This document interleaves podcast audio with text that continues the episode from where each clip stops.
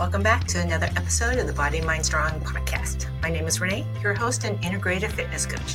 My mission with Body and Mind Strong is to help you achieve your health and fitness goals and maintain long-term success by giving you the proper tools through online fitness training and behavioral coaching.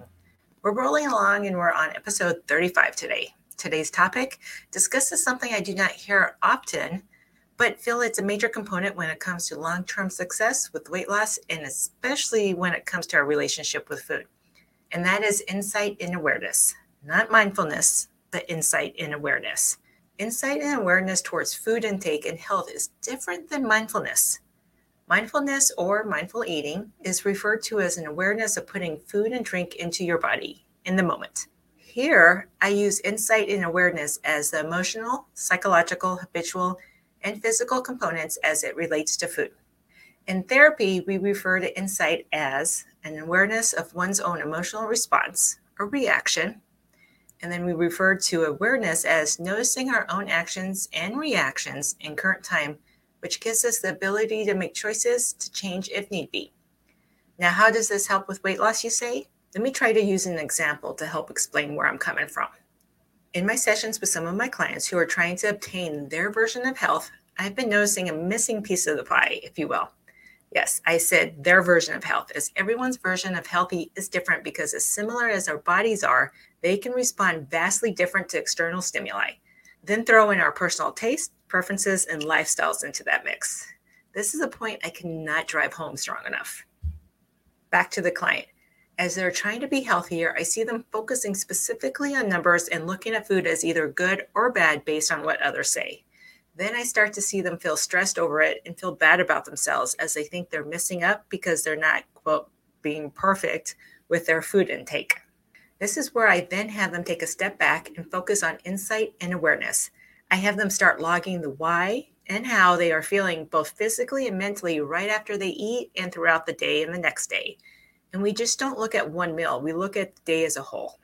There are a couple of reasons I do this. First, it goes back to finding what their healthy is. Like I've said before, what diet may work great for your friend may not work for you. What makes them feel great may not feel great for you, and vice versa. And no matter what your goal is, to lose weight or gain muscle mass, the ultimate goal is to feel healthier, happier, and stronger, both physically and mentally. Focusing on how you respond to different foods and different exercises will help obtain this ultimate goal. Secondly, I've noticed a pattern where one becomes obsessed with numbers and what they're, quote, supposed to be doing, unquote, and has a tendency to lean towards an eating disorder, especially for those who tend to have symptoms of anxiety. Now, I am not saying that counting calories will automatically lead to an eating disorder, nor will having anxiety, not at all. What I am saying is I'm seeing a pattern where focusing on what your healthy is versus what everyone else says it is leads to not only feeling physically healthier, but also being mentally healthier. And I've noticed when people start focusing on what makes them feel better, I start to see a decrease in stress over what they're putting in their mouths and feeling better overall about their choices. And that would be positive reinforcement, people, which leads to long-term success and maintaining that ultimate goal of just feeling healthier, happier, and stronger. So back to the logging component. As you're tracking what you're eating, log the following.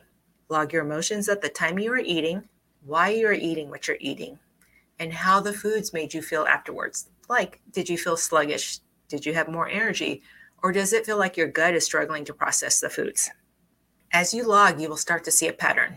As you find this pattern, this is where you will then start focusing on incorporating more of the foods that make you feel physically better. And when you feel physically better, you will start to feel mentally better. So in the case of weight loss and the logging just recommended, insight will be knowing how you are mentally feeling about foods and the whys behind your eating habits. And awareness will be knowing how you respond physically and mentally to the foods and making a conscious effort to change what you want to change so you may feel better overall. Okay, I know I kept this short once again. I guess that's my MO, as I like to keep things brief and to the point. However, if you want to know more about this or have questions for me, please feel free to reach out. I want to make sure you have all the information you need in your journey to a healthier, happier, stronger you. Alrighty then, if you have any other questions for me, health and fitness topics you would like to request, or interest in working with me on your health and fitness journey to a healthier, happier, stronger you, please feel free to contact me at Renee@bodyandmindstrong.com. I hope you found this information to be useful. And if so, please click the subscribe button or tell someone else about this podcast. I would very much appreciate it. You can also find me on Facebook, Instagram, and YouTube.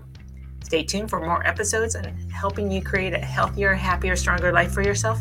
And make sure you're doing at least one thing today that's going to get you one step closer to one of your goals. Have a great day.